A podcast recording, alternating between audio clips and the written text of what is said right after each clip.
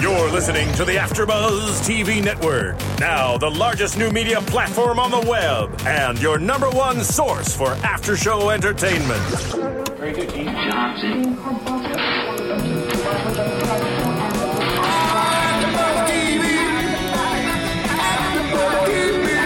From the AfterBuzz Studios in Los Angeles, California, presented by Maria Menounos and Bing.com, and streaming live thanks to Akamai Technologies, this is AfterBuzz TV's Hemlock Grove After Show.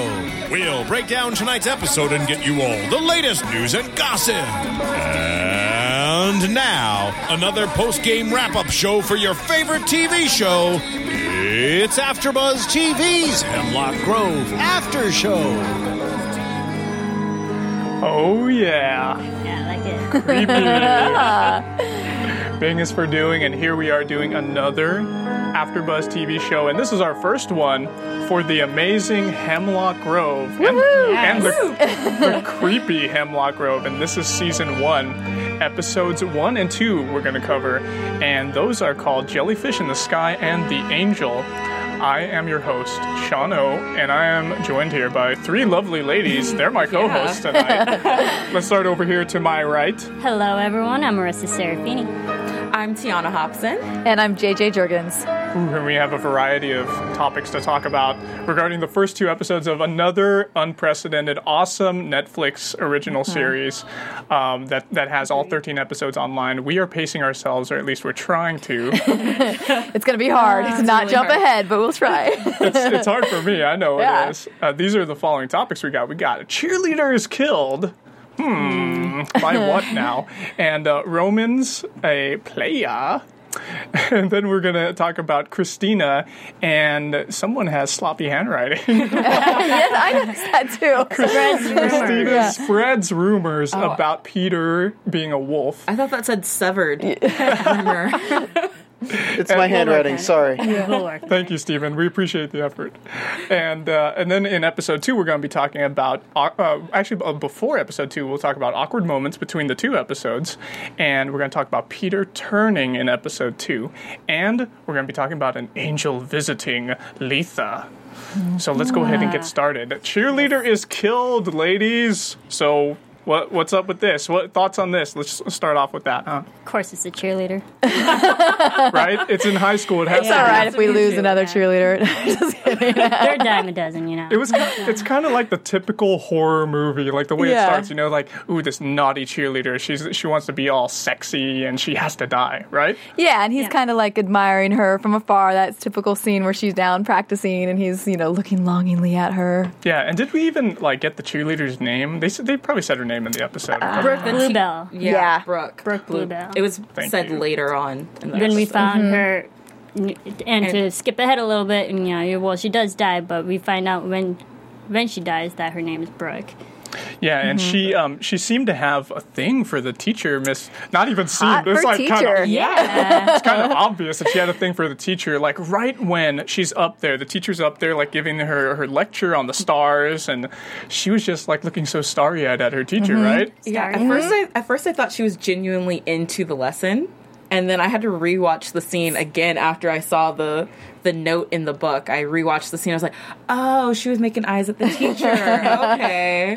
I'm with it now. A little slow, but I got it. Yeah. Unfortunately, it got, her rendezvous with her got interrupted just where I thought there was going to be some, dude, that would have been racy for Netflix to have some lesbian eroticism between a high school student and the teacher. Mm-hmm. There's a lot of female relationships going on in the show. Oh, Marissa's our resident book reader. Yes, I have read the book, so I'll try to drop hints here and there without spoiling anything too much. Yeah, JJ, you mentioned earlier that,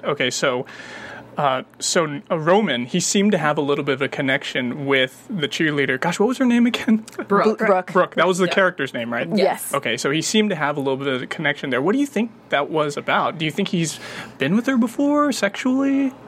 I want to say no, but I mean, we saw the picture of them on her Facebook or wherever they were drinking together, but I don't know. For some reason, my gut tells me that they didn't, that he just had a thing for her. Yeah, it could have been that too. When I saw it, I felt like she was kind of scared of him almost. Like she was teaching the kids, doing their pom-poms. And when he waves, it was really ambiguous, like the reaction she had, right? Yeah. Mm-hmm. What did you feel, Tiana? I felt like they knew each other. I wasn't sure how well they knew each other. But, I mean, I saw a glimmer of, like, maybe she liked the attention of him watching her because she seems like she might be into that sort of thing, people watching. Mm-hmm. I don't know. All right.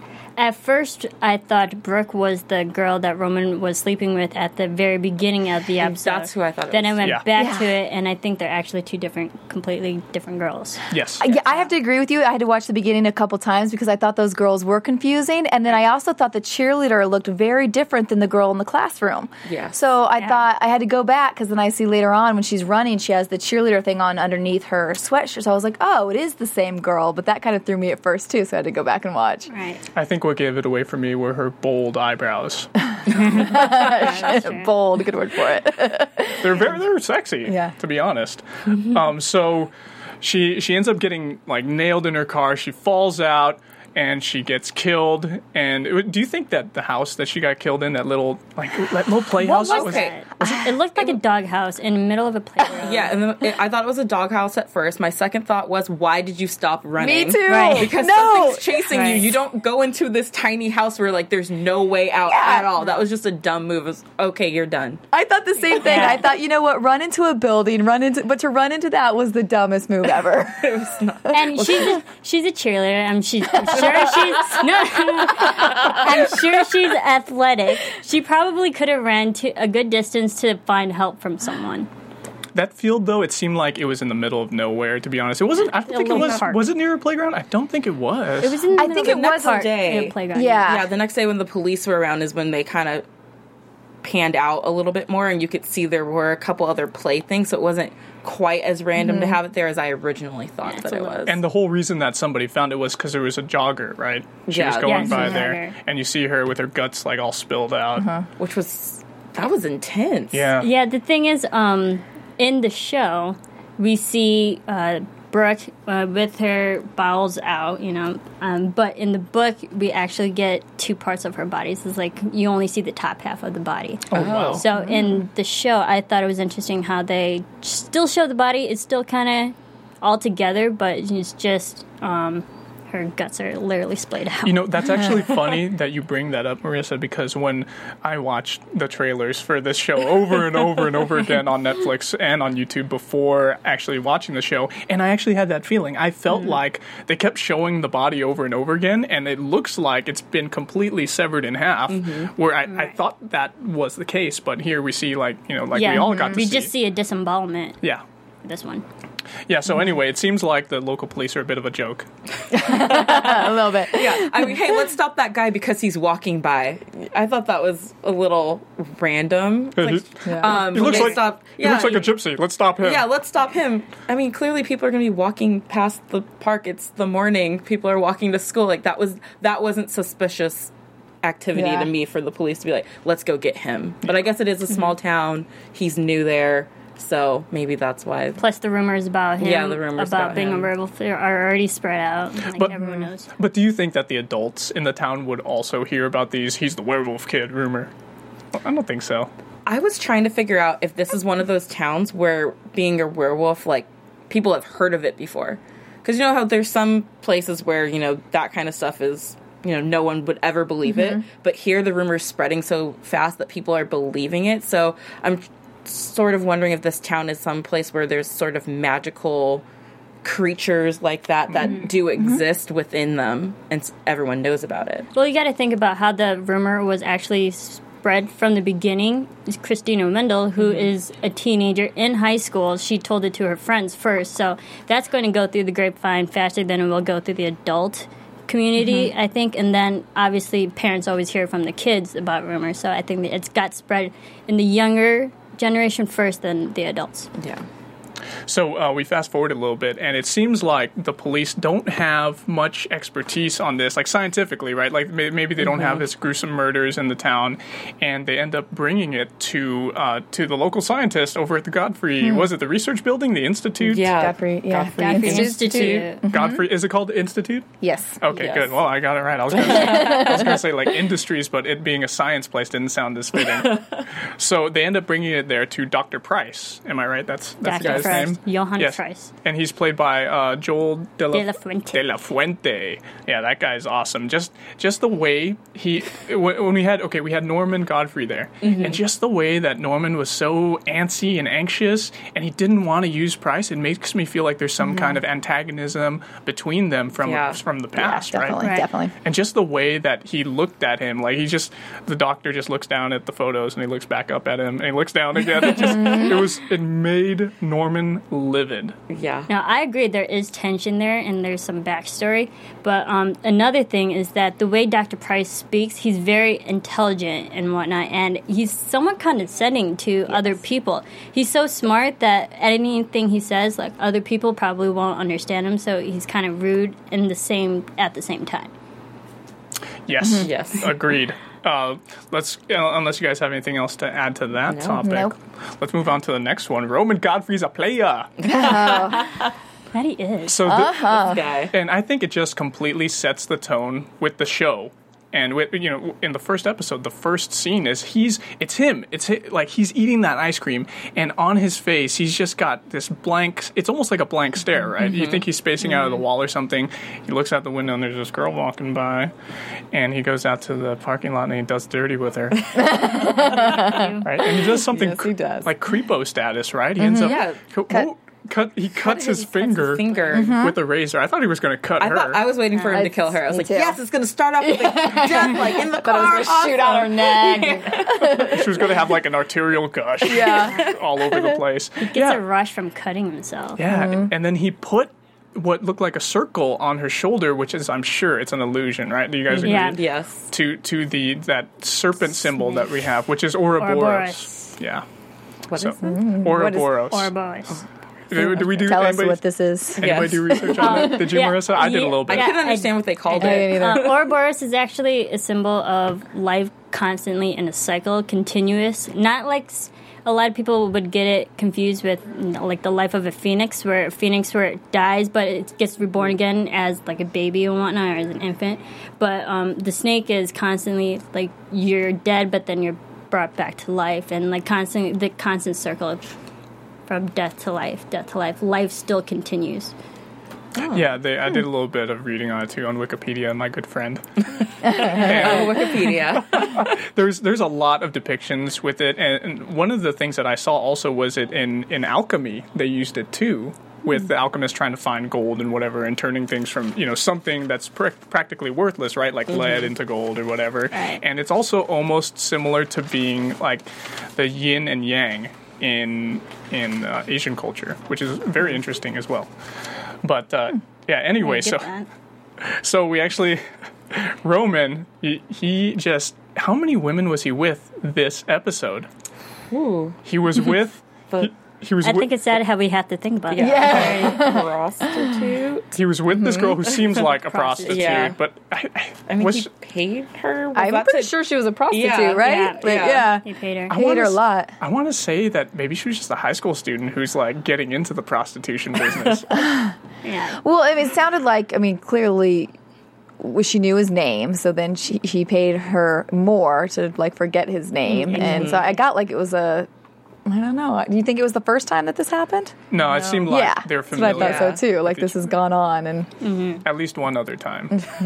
At least. Okay, and then the next person he has a little encounter with is his mom, which is Olivia Godfrey. Really creepy, man. Really creepy. She wakes him up, right? And he's getting tailored in his own house, which shows how rich he is, right? Yes. And she, while he's getting tailored, Tiana, what does she do to him? Do you remember? Oh, doesn't no. She comes, reaches behind him in this weird manner, and she like reaches behind him while he's getting his like vest on or whatever, and she's like showing him photos on her phone, but she's like embracing him in this weird way from behind. creepy, right? Yeah. Yeah, I mean, I don't think my mom ever does that with my brothers, so just saying it's not normal for moms to do that. That is a very couple-y move to come up from behind someone for that backwards, awkward hug. Right, so... And she had a couple of them. Like, she also, when he was in the doorway of the kitchen, you know, she, like, kind of put her hand on his cheek and, you know, just the kind of looks. She had a lot of little creepiness in there. Yeah. And she was really kind of jealous that he wanted to go hang out with his cousin, Letha, instead of going shopping with her, and kind of gives him the guilt trip to come out with her instead. I mean, there's just, creepiness all over the place. And we'll see it in the future, but for this episode, you see Olivia constantly dressed in white. And I think that's really interesting because her character, she seems is actually a very dark character, yet white usually symbolized purity and good, whereas so that contradiction of elements is very interesting how they played with that. I like that. That's a good point. That's a good metaphor to bring up, and maybe it has something to do with the Ouroboros stuff when we're like the yin and yang, and like true. And also Olivia kind of seems like a black and white character. Things are either good or really bad with her. She's good. She's enjoying her time at home. She's drinking. She's getting plastered at noontime. What a life. And then the next episode, it's like a totally different story. Yeah. But we'll talk about that when we get to the next episode. But, so do you think that there is an incestuous relationship between Roman and his mother, Olivia? I'm not sure that anything has happened. But what really kind of freaked me out was when they did the flashback with Roman's dad and Olivia talking, and how he asks, you know, well, what about Roman? And she says, he will always be mine.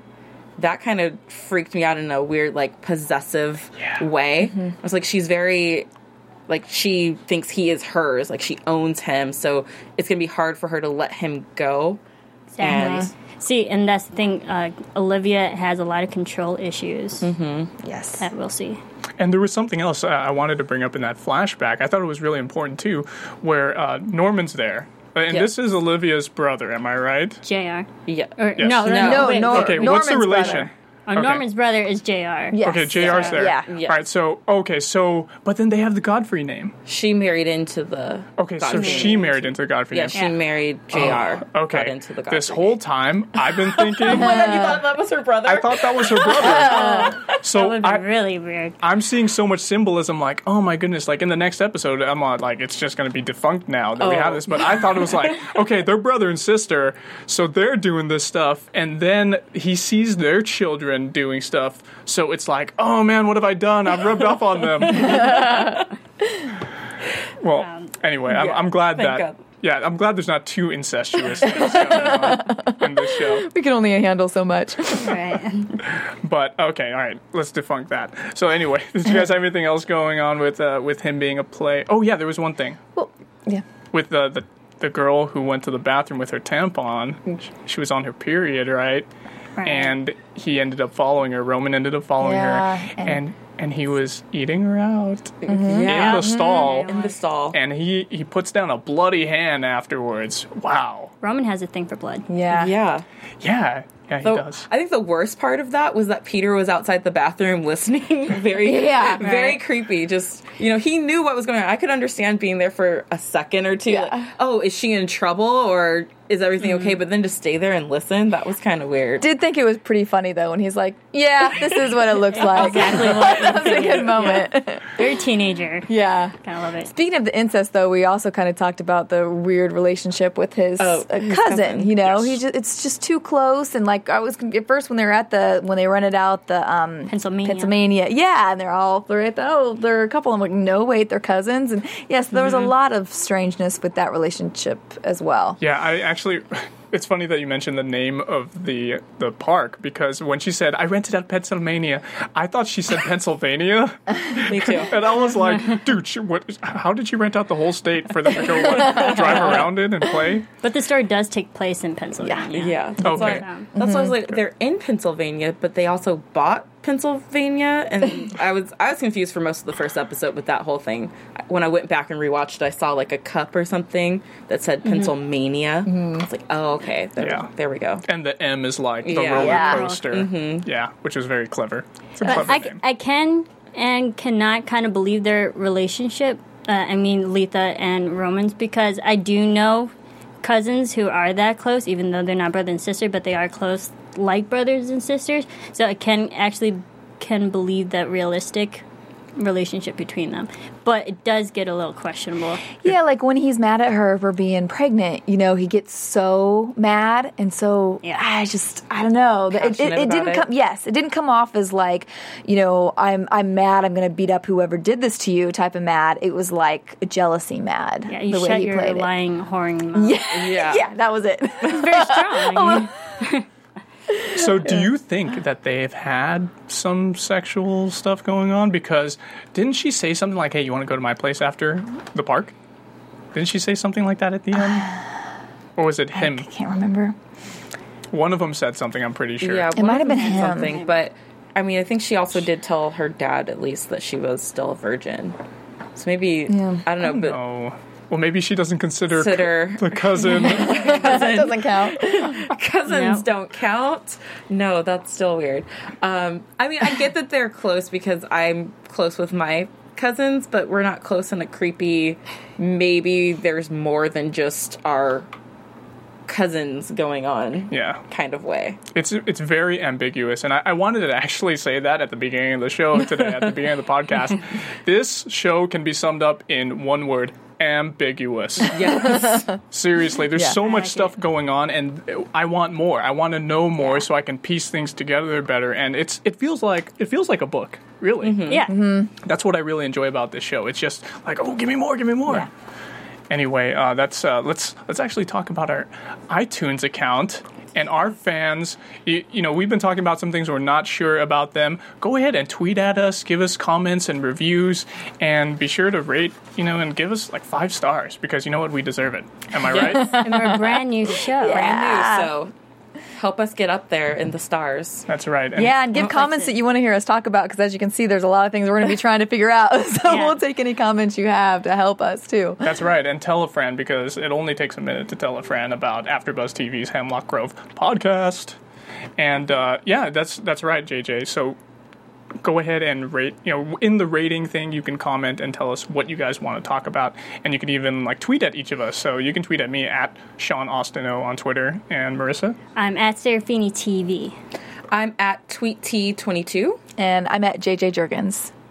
Yeah, so our next topic. And also, before you start, we are also live streaming on iPads, iPhones, and Androids now, too. So you can watch us live on your phone. That's exciting. That's right. I used to have a problem with that. Whenever I would be at home, I'd be like, oh, man, I want to use my iPad so much to watch AfterBuzz TV. And I was like... Problem solved. Now it's HTML5 enabled, right, Marissa? That's right. Yeah, so now we can all watch it. Yay. That is right. Moving on up. Thank goodness. That we are. So, what was that again? Christina. Oh, she starts spreads rumors. Yeah. That's right. Not severs. She got to work on legibility. Yeah. She didn't get cut also. Thank you, Stephen. So Christina spreads rumors about Peter being a werewolf. So this, right when she meets him, it's just such an interesting dynamic, right? Mm-hmm. And I think at the end of their conversation, she even calls him weird. But she's the weird one, am I right? Yeah, she's the one who comes out of nowhere, starts questioning him, accusing him of being a werewolf because of his fingernails. Was that? His finger length. His finger length, Yeah, because the index finger and the middle finger were apparently the same length, or really close to the same length, so that means you're a werewolf. Just double check mine, make sure I'm good. I did that last night. I was like, I'm good, everybody. I think we're all good. Yeah. We don't have any werewolves on the panel. Okay, good. No, but it's funny you mentioned, Tiana, his fingernails, because they were really long, They were really long. That's why I focused on the fingernails when they did the close-ups. Like, man, his nails are kind of like claws already. Yeah, and he's human. That's weird. It must be a gypsy thing. Gypsies. It might be. Never cut their nails. the thing with Christina is that she, in the book, she's 13 years old, so she's probably in high school as a freshman, so she is young, she is precocious in that matter, and she wants to be a Russian novelist or something to that effect. So her character is kind of reporter-like and asking all these out-of-the-blue questions, so it's very true to character for Christina. Do you think, this question I had, because they kept talking about Vince, right, that lived there before? Cousin Vince. So do you think, I was trying to figure out the history, was he something before, so she was already down there, like, being inquisitive because they moved into his place and questioned her, or not? Christina is, you know how when we see Peter first moved to the trailer and we see the house over the hill. Yeah. Mm-hmm. That's actually Christina's grandparents' house, and Christina stays with her grandparents from time to time. So she knows that Peter and someone else has moved into this trailer, and she knows that Vince is gone. See, that's what I got. There is some relationship there. That's so. I figured that she was somehow coming from there, but then I just wondered if there was something with Vince, you know, which obviously we didn't get in the first two episodes, that to make her really be interested in them or know that, like, if he was a werewolf or how.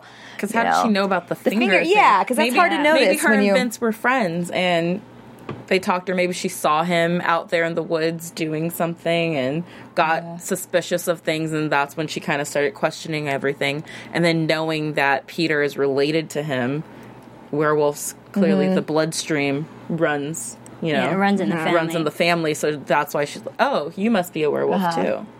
Yeah. So aside from Peter, which is a very fitting name, by the way. Is that an allusion to the Peter in the Wolf? That's exactly the first thing I thought of. Yeah, seriously, right? So what did we learn about him besides that his index finger and middle finger are, really long, and he's potentially a werewolf? He's a thief. Yeah.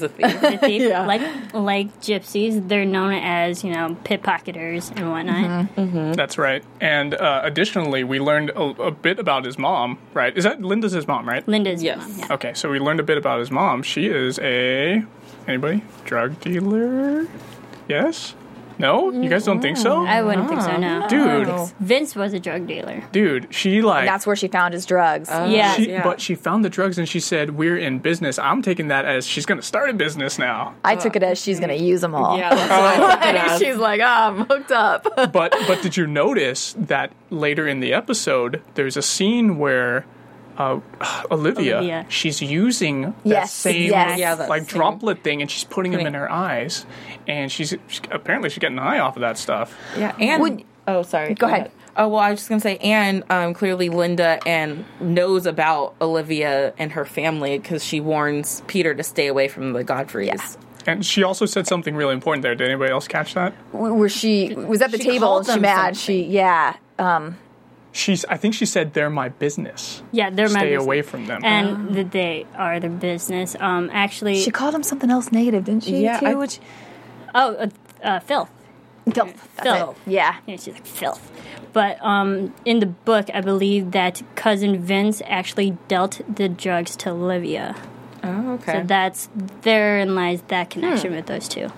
Well, I feel like Linda's probably going to be continuing that because what else is she going to be doing, How else could she be getting this much money this quickly just moving into the trailer, right?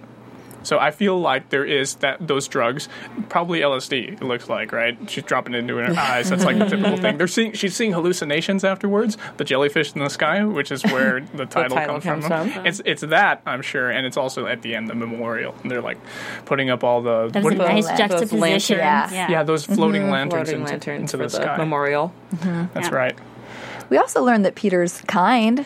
He, warms up to Sally and kind of, becomes her friend. And he's got a softer side. That was cute. That's right. He does. I was really happy that he did that. Yeah, he seems like a really chill guy. Like, he doesn't care anything really about people. He doesn't really have a lot of judgment, even though a lot of people judge him. Mm-hmm. So he's like, whatever. Yeah. Kind of has that mentality. Actually, JJ, her name is Shelley. Oh, I'm sorry. What did I say, Sally? You said Sally, but that's okay. Shelley. I was going to talk about that, too. It's total allusion to Frankenstein. Am I right? Yes. Mary Shelley's Frankenstein. Mm-hmm. Mary Shelley. That's what I thought of. Yeah. And I thought of something. Yes. When she took off her wig, right? Bald as a cue ball, and she has that huge... humongous eye. Mm-hmm. So drooping eye. Why do you guys think that happened to her? Well, now that you bring up LSD, you know, being dropped in people's eyes, maybe her mom was doing that while she was pregnant. No, but I think that the Godfreys have some sort of, or at least Olivia clearly is hiding something. She's something, because I think it's something that's been questioned. Even JR, her former husband, was questioning, you know, like, what are you? What are you? Mm-hmm. And so until we find out what she is, maybe that will explain why Shelley came out the way she did. Now, the what are you could be the physicality of it. Like, what are you? Or it could be, like, what are you? Are you a wolf? Are you a vampire? Are you whatever, you know, she is. Some sort of sorceress. Mm-hmm. Like, not human, right? Or it could be, maybe, what are you, like, are you evil? Like, the metaphysics of it. Are you evil? Are you are you good? What? I can't read you. You're hot and cold. like most women are. Oh, hey. Black, you're outnumbered here. Be careful. I got a wife now, so I can say that. Not if you want to keep her for very long. Anyway, was there anything else that we wanted to talk about regarding Peter and him being a gypsy werewolf? Anything? No? Let's go ahead and move on to our awkward moments. So for episode 1, awkward moment that I saw, and I know I'm like totally like hitting you guys with this out of nowhere, but this is what I got. When I thought Peter had no pants in the hammock. That was awkward. Did you guys feel that way? When he's in there, this little girl, right? Christina, she walks right up to him, and he's like covering himself, and he's like, and he kind of like. I think he had boxers on. He did have boxers on, yeah. But I felt like he was like just pantsless, hanging out. Yeah. Like, hey, I'm in my own front yard here. I can be naked if I want to. My commandeered trailer. Nothing wrong with a little naked sunbathing. What sun? Yeah, it's foggy as hell in Hemlock Grove. Good point. Yeah, and we talked about this a little bit, but Roman with his mother two times during the episode, awkward-looking, incestuous stuff right there. Roman's dad, we talked about this too, asking Norman, saying, "Hey, are you screwing my wife?" Yeah. Are you? And he didn't say those exact words. Yeah. Are you effing my wife? No, he said, "I know." Yeah. Oh, I know. Yeah. Oh, wow. He was like really direct about it then. Yeah. And this will segue us into episode 2. But in episode 2, Roman commenting to Letha, saying, "His cousin is very beautiful." Right? Wasn't that awkward? That was a little awkward, too. Yeah. Who are you? What have you done with my cousin? You're too beautiful to be my cousin. Yeah, that was weird. And their kiss, hello, in the car. Was it on the cheek? It was on the cheek, but it was, I mean, maybe because they had Norman watching from the window, so that's why they went in, like, so slow. But it was a very sort of sensual kiss on the cheek, I thought, for cousins. Was it like... Totally agree. Was it almost like corner to corner of the mouth touching? Was it that close? What did you feel? I didn't see. I didn't think it was that close. It was just the way that they were moving towards each other and maybe lingered for like half a second on the cheek and then backed away. I agree, and I think having Norman watch it, too, made it even more like that. Like he was the father, like afraid like some guy was, you know, going to hit on his daughter. So it made it even more creepy and awkward. Yeah, and they were like, oh, what, he can't even come in the house. No flowers? I'm just kidding. Well, it's just my cousin taking me out to a dance. I agree. I think the relationship is just a little bit too close for comfort. And I feel, I thought Norman, I keep wanting to say, like, I'm about to get their names mixed up. Roman, Norman. Yeah, they're very close. Yeah, so I think, did he cry a little bit, like, at the bar? Like, he was about to cry or something like that? And then also Olivia, for sure, crying in the car over him. That was, like, so awkward. Like, she had the bartender going down on her, and then right after that, she starts crying when he mentions something about Norman. Yeah. Yeah, but the bartender did get into personal backstory of Olivia about her relationship with Norman, and that obviously strikes a chord. So there is some backstory there. Mm-hmm. True that, and we'll find out more as the story develops. A small little other awkward moment for me, I think, was the young girls going in the dance with their tutus and then talking about how they were going to get laid. I was like, you look like you're 10! Yes, seriously. They act like they're 10. Yeah! They didn't even look like they were freshmen in high school. No. And I was like, whoa! It was so creepy. And the father was, I don't know if they were twins or not, right? I think they are twins. Okay. They are twins. Okay, they look like, one of them looked like she was a little bit off, so I was like, is she 2 years younger? Fraternal. They could be fraternal. Yeah. Lastly, Olivia, Norman, and Shelley all having lunch together. Awkward moment. Am I right? Yeah. Mm-hmm. A little bit, yeah. Where the waitress is asking her. Mm-hmm. Kind of hitting on him and protecting her, Shelley, at the same time. Yeah, but again, it also shows Olivia's control issues when the waitress asks, what will Shelley be having? And Olivia's like, she'll have the normal would be... What was salad. Satisfactory. Whatever meal she was going to have would be satisfactory. And then she repeats it twice. Yeah. And so that's just control issues, even over what they're going to eat. Mm-hmm. So little things like that. Yeah, I think she wanted her to have meat. She's like, you need your meat or something. Yeah. And she said she wanted a salad. Uh-huh. Yeah. She motioned that she wanted the salad. Mm-hmm. She can't really talk. I was like, and I feel so bad for her. Like, her hands are bandaged up. She got that weird eye going on, and she can't talk. I thought she was Frankenstein walking down the hallway the first time we saw her. Yeah. Did not at all expect in a second episode to hear the tone of her voice. Did not match at all what in my head I pictured her thoughts to be like that. Yeah. And to go off of that, I was just thinking the same thing because Shelley physically can't speak, but in her emails to Norman that she's very intelligent and very well-spoken, and she can clearly write well, and, she's very literate.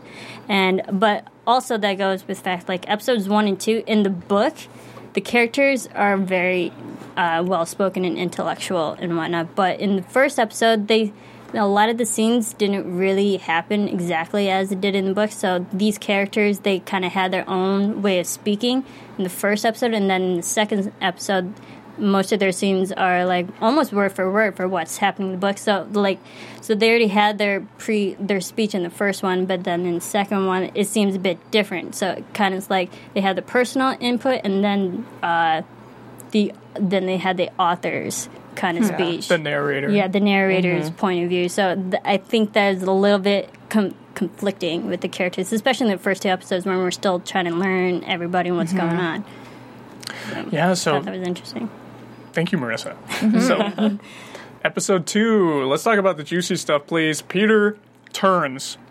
Am I right? Wow. What a scene. Awesome. Yeah. That was amazing. That was the most unique wolf transformation I have ever seen. And I've seen quite a few TV and films like with werewolves in them. And oh my goodness. So this was totally pretty much if I was to sum it up. How about, let's go with you guys first. How would you guys sum up this wolf transformation? Can you sum it up? I don't even know how. All I know is right at the beginning with all the cracks and the neck, those sounds. Like, I was like, it was just so, I don't know, just real, like, and violent, and just like, I think in other shows, like Twilight or whatever, like, it makes it look so cool, where it's like this easy transition, and I liked this one because I thought it showed probably the turmoil and how hard this really is for him to go from being a person to this, and it just wasn't such an easy transformation, and I like seeing him struggle through it all. And it was, I think I watched half of it through my fingers because I was scared of what might happen next, but I agree, I thought that the sound effects and everything that went along with it was great because I felt it in every part of my body. I felt like my bones were being crushed. I felt like I was, like, a beast was literally ripping out of my skin. I thought that was a creative way because we haven't seen. There it is. Yeah. It's not something that we get to see a lot of. Yeah. So. All right. Thank you, Stephen, for putting that up. Yeah. I liked it because it was very visceral and very physical. And you can, like you said, you can feel the pain. But the way that they conveyed it showed, like, the beast within coming out and just literally ripping apart and devoiding itself of any humanity and completely separating the human Peter to the werewolf. And I think that's where the whole Ouroboros comes in, because it's like this creature that's inside and it's being reborn. And then, of course, I haven't seen the third episode, but later on, how is this going to play out when he transforms back into a human from a wolf? Didn't he eat? He likes his own skin and he must insides. He must have been really hungry after that transformation. I mean, really. I bet the eyeballs were like jujubes for dessert. That part, wow. Another interesting. My eyes are watering. Yeah, I know. Watching the eyeballs come out right now. Another interesting thing is there was an interview with Eli Roth talking about this transformation scene, and he said that they were still working on perfecting the transformation even when they were shooting episode 13. So they had this whole time just to make this transformation awesome. Wow. Yeah. They did a good job at that. Oh, yeah. Definitely the teeth and the eyeballs coming out, that is something I did not expect to happen at all. So it's just like he grows completely. That pushed through right there, right at the end where the mouth kind of pushes through, too. I thought was amazing. Yeah, and then when he emerges, and he's not some kind of monstrous wolf. Yeah. He's a real wolf. I liked that, too. Like, he totally blends in. He doesn't look like... He looks special in a way, but it's subtle. It's a really subtle, special-looking wolf. And then when he eats, he eats his own skin. It's just so like, whoa, he is hardcore. That's what I thought. You don't mess with that wolf. And I liked the version of this wolf that they showed, because it showed, like, this wolf isn't going to attack you unless it's provoked. Mm-hmm. Not like where we had this false notion that like all werewolves are going to instantly attack whoever's around you.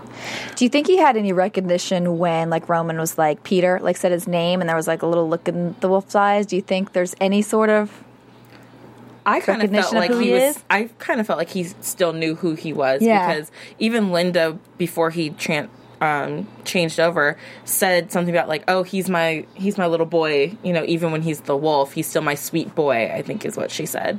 And so that's what made me think that it was safe to have Peter there because they knew that he still knows who he is when he's the wolf, which is why he knows he didn't kill Brooke. Now, how do you think he is transforming into a wolf? Why? Like, do you think he was scratched by another wolf? Was he infected? Was he born this way? What are your guys' thoughts on that? I think it's family. Yeah, I'm going to go with born that way. His grandfather, Nikolai, who we've heard in the first episode, Calderash Roman, and that whole family line of gypsies, but I'm not sure about the werewolf per se, but... So I'm thinking, you just mentioning gypsies again, Marissa. I'm thinking like, okay, gypsies, old world, right? Europe, vampires, Transylvania, all that stuff. Romania. They bring, because they're gypsies, they're very transient people. They brought this. Maybe this came with them, their lineage, and they brought this werewolf family to the States, and that's why it's in Pennsylvania. What do you guys think? Could be. Nikolai came from the Carpathian area. That's right. To the States. And I have no idea where Carpathia is. Carpathian Mountains are north of Romania, I believe. Yeah, north of Romania. Okay. Which is south of Poland. Think of it between Europe and Russia in that general area. So that's where Romania is. Very Eastern European, pretty much. Eastern.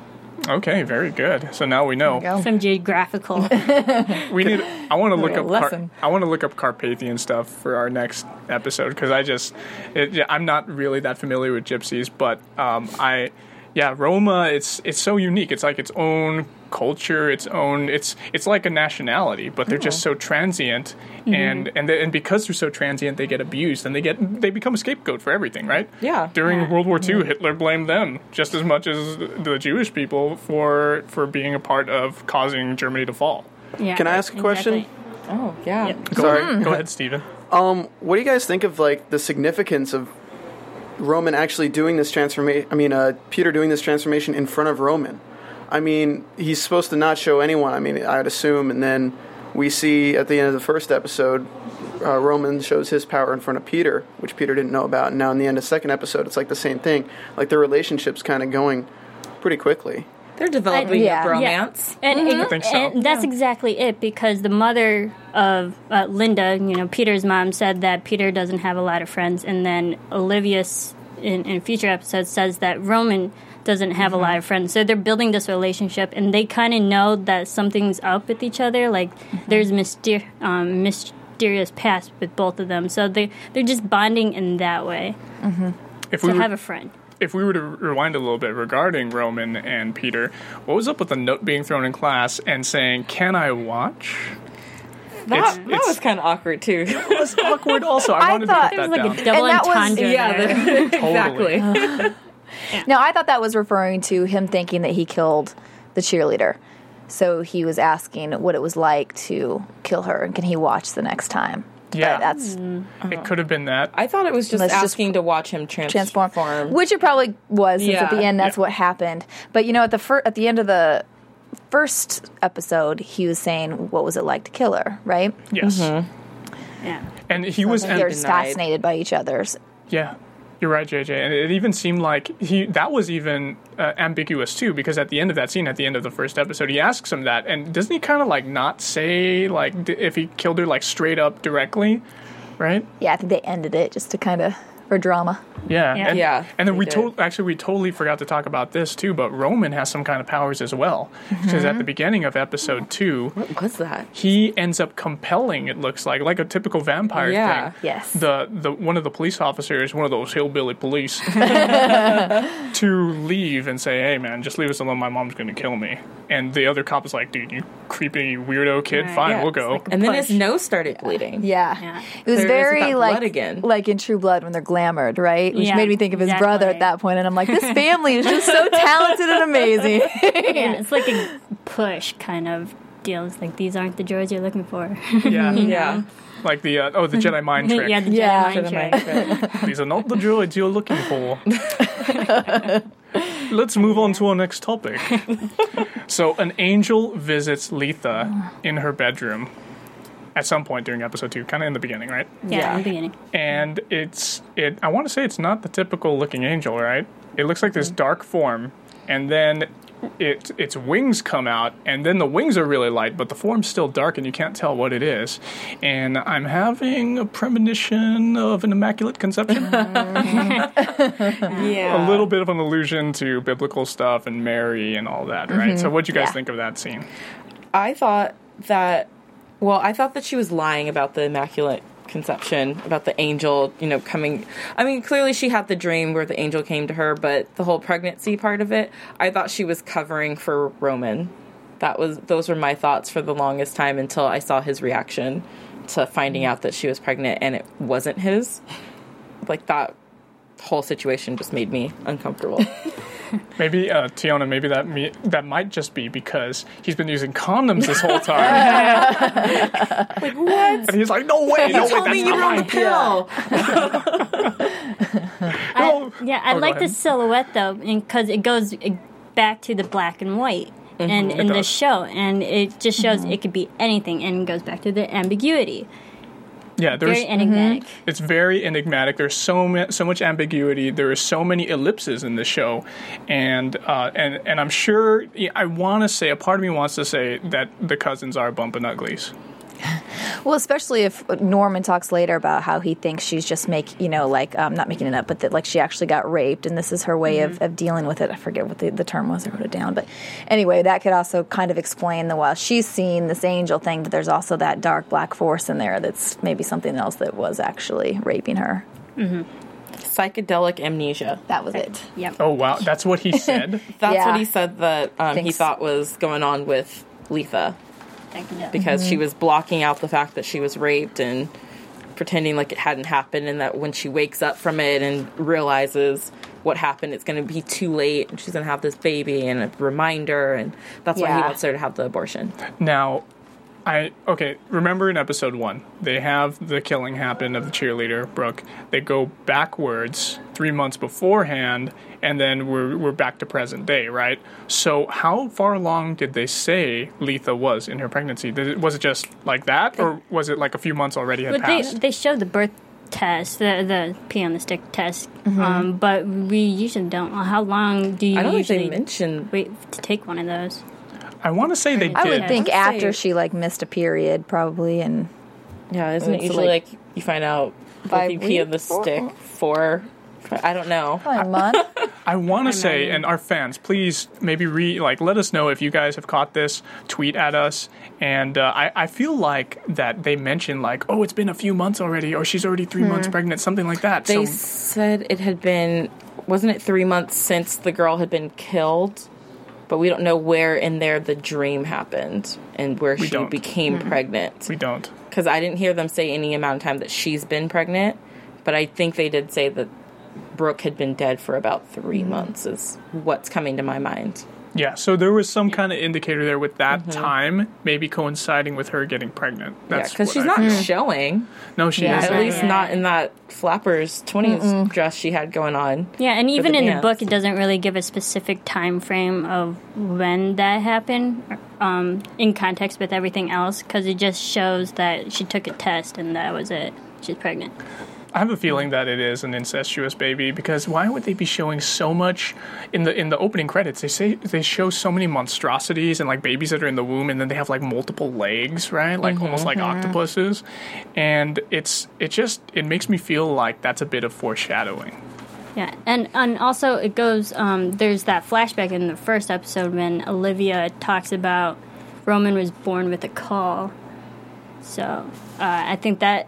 That might be another factor into different pregnancies in the show. Yeah. Love it. Well, I think that about does it for our episode. What about the guy they find on the road? Oh, yeah. Pullman. On their way home from the dance. Francis Pullman. He's talking about huge needles, and then he basically recognizes Roman and blames and scared of him. He did, and there was something really important there. We've been talking about this serpent thing the whole episode.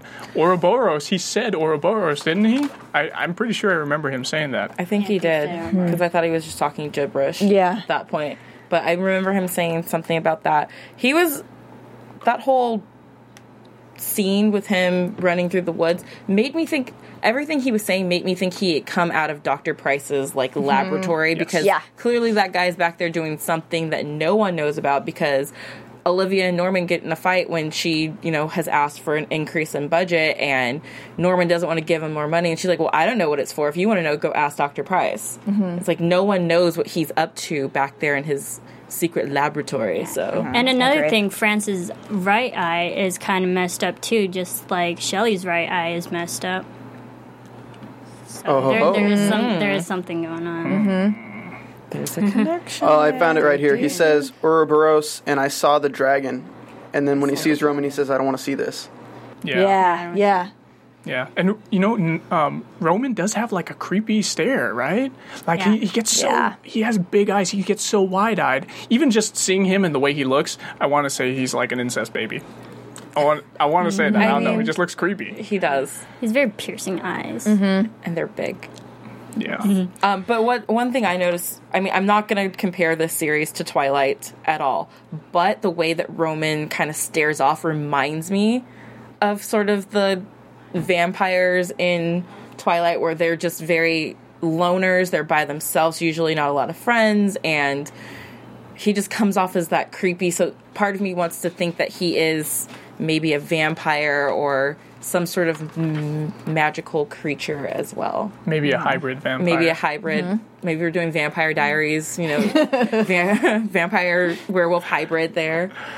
I don't know. Well, if nobody else has anything else to add, let's move into our news and gossip. AfterBuzz TV News. Well, we got, I think... we have a couple things, right? I got something really interesting that I'm kind of proud of, I must say. We were tweeting at some of the cast members. I tweeted at Tio Horn. I don't know her real name. Kenna Tio Horn. It's kind of hard to say. Kenna Tio Horn? It's spelled like Kenny Tio. Kenna Tio Horn. We're probably butchering it. I'm sorry. I'm sorry. So anyway, I tweeted at her, and she retweeted my tweet. And I just said something kind of like, oh, I can't wait to see you, and I haven't seen her yet. I want to see her in the show. Yes. Yeah. And then additionally, I also tweeted at Joel de la Fuente, who plays Dr. Price, and I said to him, It's awesome how you piss off Norman Godfrey with a simple glance. Hashtag Hemlock Grove at Serafini TV. That's included you. And at AfterBuzz TV. And he I think he just replied to my tweet, and he said, "I do what I can." Smiley face. That's nice. Awesome. I love that. Tiana, did you have some news? Well, mine's the same as Marissa's, so I'll let her share it. Okay. According to Deadline.com, Netflix CEO says Hemlock Grove beat out House of Cards in the early viewings. Nice. So that's pretty good. I'm excited for that. So good for Netflix. They said they're feeling very excited about the original show. It's a very nice redefinition of broadcasting for Netflix. So I'm very excited. It started off well. I'm not exactly sure the exact numbers, but great ratings overall. I know that I'm digging the show, and I'm sure that I didn't take any screenshots, but I'm sure it was trending on Twitter on Friday night. Oh yeah, and the whole cast was tweeting this whole week about it. Yeah, so was that about it? I think so. Yeah. Let's move into our predictions. Oh, I've been so many predictions. I know that. So many predictions? Well, there's just so many different ways you could take predictions because we still don't know a lot like Marissa knows. Yeah. So, we're still piecing it. We're still piecing it together. Yeah. We decided we're also only going to she read the book, and we're not going to read the book just so that we have different perspectives and we don't know everything that's coming up. But after season one, if there's a season two... I'm catching up. Yeah. I'll begin with my prediction. Okay, I feel like we will find out that the baby is either Roman's or some kind of experiment with the scientific research and development arm of Godfrey Institute. Mm-hmm. Which gives it kind of an anime feel to it. Yeah. I love it. Marissa? Oh, I'm not participating in this segment. JJ, well, there's so many, but I guess I'll tap in something that we didn't talk about is how pissed that Olivia got when Norman was saying that it was over, that their sexual relations were over, and he says, "I meant it," and she has this look afterwards, she knows that he did. So I think there's going to be some evil stuff coming that she's going to do to him because she's not going to take that very kindly. Tiana? I'm going to go with Peter and Roman's relationship, that now that they both have kind of seen a glimpse into what the other one is capable of, that maybe they'll find a way to use their powers to do something. Not sure what they're going to do yet, but they're going to use these forces of nature, and it seems like they're opposites, so maybe their opposite powers will attract and create magic, because Peter did say something. I feel like something very important is about to happen. They'll take on Dr. Price. So maybe they'll take on Dr. Price and bring down the whole establishment. Yes. I will say that we are in works with getting people from the cast onto the show. It is confirmed that Lori Fortier, who plays Marie Godfrey, and she's going to be in next week for our show. Sweet. Some big names coming up. Awesome. I predict, I want to see this, and I hope it happens. I want to see Peter running around in wolf form, doing mischievous things or wolfy stuff, and I want to see him transform again into human, because I hope they don't make it so there's an ellipse and we don't get to see him go back into being human. Yeah. I did read that Brian McGreevy, who wrote the first book, go read it. That he's working on the second book right now, so there is it is a series. Excited. Well, thank you, Marissa. Yeah. Well, I think that about does it for our first podcast on Hemlock Grove, episodes 1 and 2. Thank you guys so much for joining us here. And if you guys want to, you can follow me at Sean Austin O on Twitter and tweet your predictions at me. Tweet anything, stuff that we missed. Where can we find you, Marissa? I'm on Twitter and on Instagram at Serafini TV. And I'm on Twitter and Instagram at TWEETEE22. And I'm at JJ Juergens on Twitter. Thanks so much, guys. We'll see you next week. From Bing.com, executive producers Maria Menounos, Kevin Undergaro, Phil Svitek, and the entire AfterBuzz TV staff. We would like to thank you for listening to the AfterBuzz TV network. To watch or listen to other after shows and post comments or questions, be sure to visit AfterBuzzTV.com. I'm Sir Richard Wentworth, and this has been a presentation of AfterBuzz TV. Buzz you later! The views expressed herein are those of the hosts only and do not necessarily reflect the views of AfterBuzz TV or its owners or principals.